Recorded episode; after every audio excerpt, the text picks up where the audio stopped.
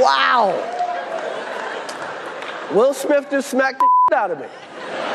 To the other major headline late today, the verdict in the Johnny Depp Amber Heard defamation trial. A seven person jury siding with Johnny Depp. The fallout the continues for Ye, formerly known as Kanye West, whose recent anti Semitic comments have caused public outrage. This year, a lot of what we might have once considered celebrity gossip were big stories in mainstream news. From the slap heard around the world to Ye's anti Semitism to the Harry and Meghan documentary, celeb business felt like our business. And for a lot of us, it felt a lot more like news. Constance Grady writes about culture for Vox. This was a year when gossip was really getting a moment in the mainstream news cycle um, in a way that it hasn't in previous years. Of course, the business of hot goss is not new. Celebrity gossip has been around since there were celebrities, growing in popularity throughout the 20th century. In the 1940s and 50s, columnist Hedda Hopper and Louella Parsons scoured scandal and personal news items from the rich and famous, becoming as famous as their subjects. And here with the latest Woodbury Hollywood headlines is Louella Parsons. Hello to all of you from New York. Well, here I am in the big town, but with movie news from both Hollywood and New York. My first exclusive. The Frank Sinatras are expecting another baby in late May. Well, this ought to put an end to those silly rumors that Nancy and Frank are separating. The popularity of gossip has expanded across media platforms pretty much as fast as they are invented. NPR's TV critic Eric Deggans says that it's not a surprise that gossip has always been popular and why celebrity stories find their way into mainstream news. We're in a news environment where it's really hard to get people's attention. And I think you know, these stories about celebrities draw a lot of page views. They draw big audiences. They draw a, a high viewership. You know, that's also a really strong uh, motivator to find a way to talk about these stories because you know they're going to pop with the audience. And we can't lose sight of the fact that that's the reason why, you know, gossip is such a big business. Consider this as more and more celebrity stories slip into mainstream news headlines, where do we draw the line between news and gossip?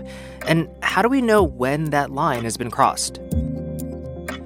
I've spent my entire career negotiating this balance where you come to a story that looks like it's gossipy and you say, is there something there that's larger, that's more important?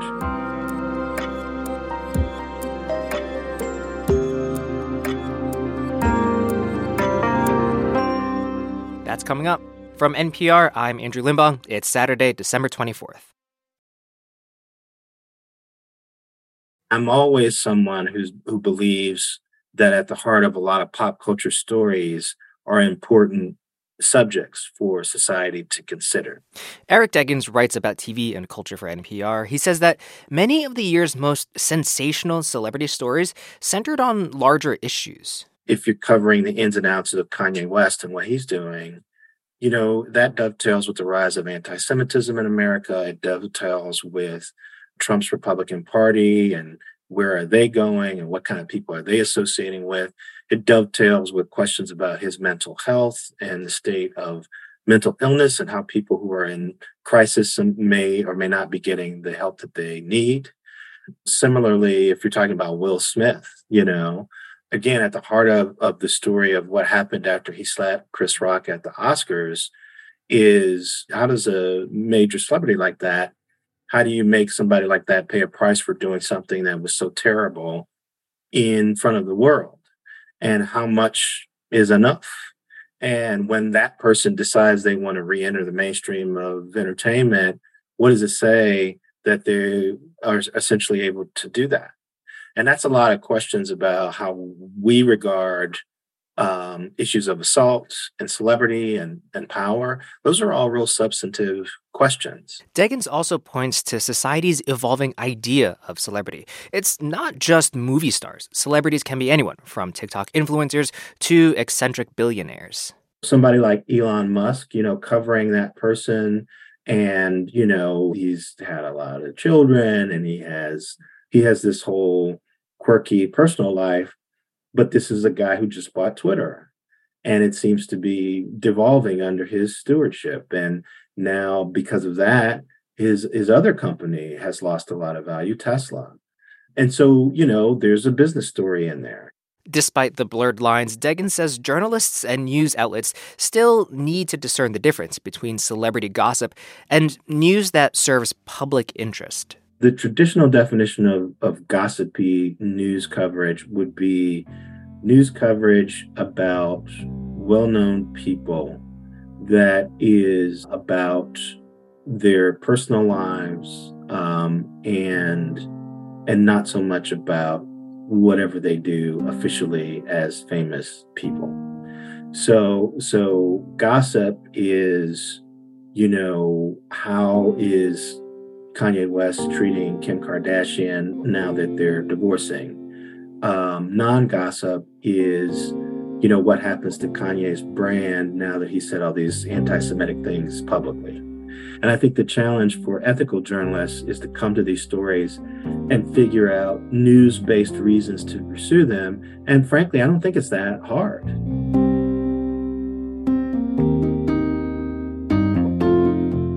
Coming up. Right now, there's um, a desire to be talking about a few things that are more frivolous. What lessons can mainstream media learn from celebrity gossip?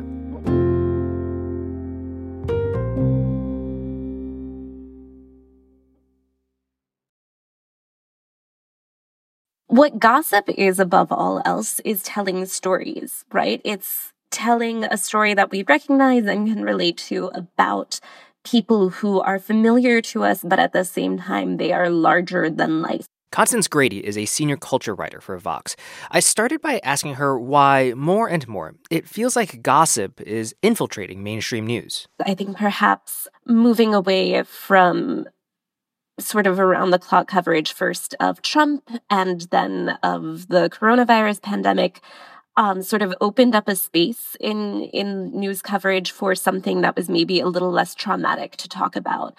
And so in that vacuum, you can kind of get stories like the Good Morning America anchors are having an affair that are not really that meaningful. Like they're adults, it does not matter.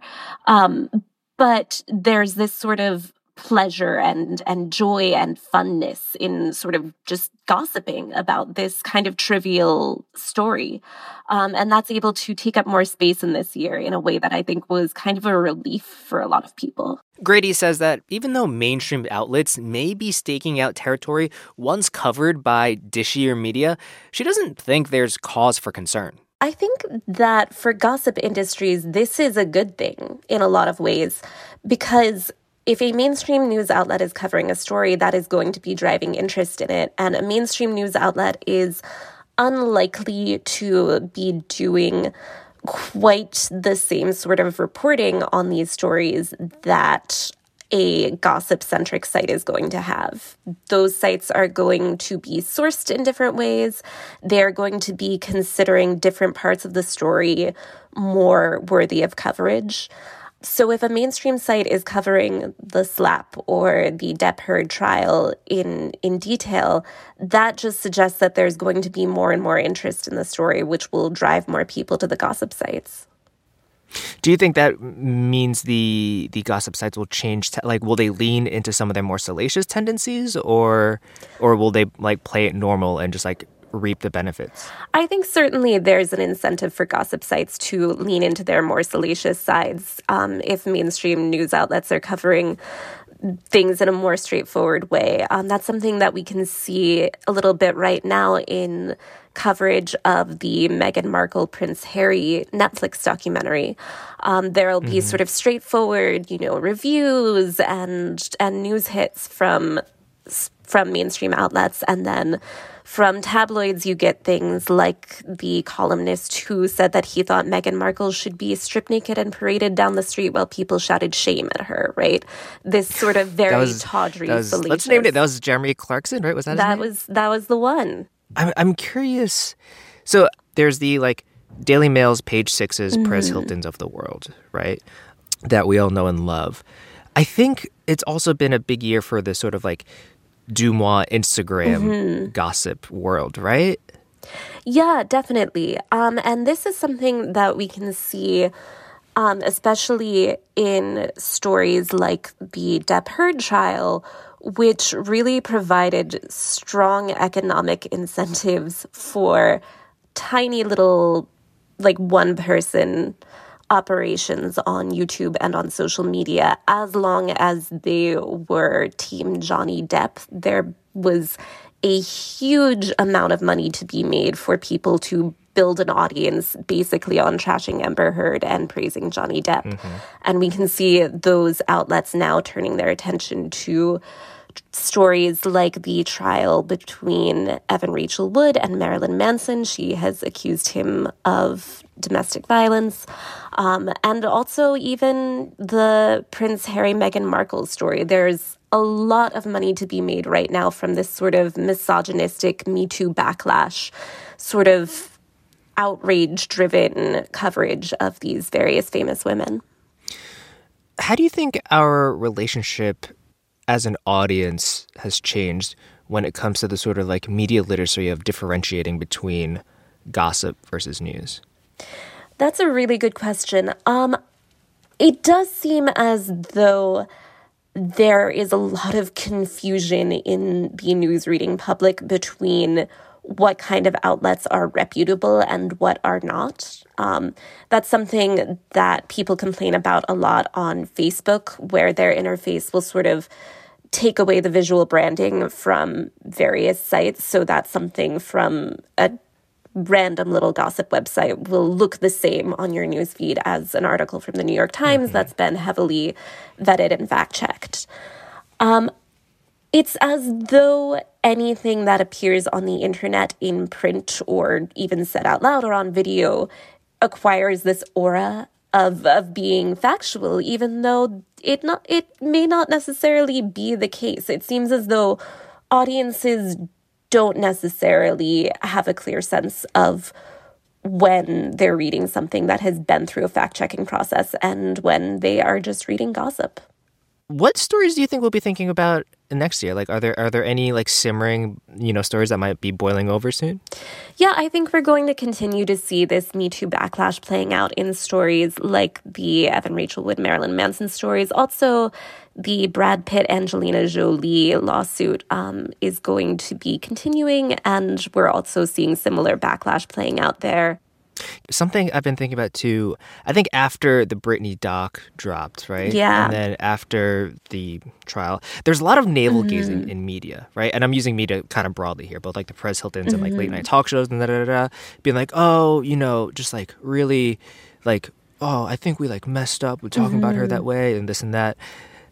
Do you think anybody's actually changed?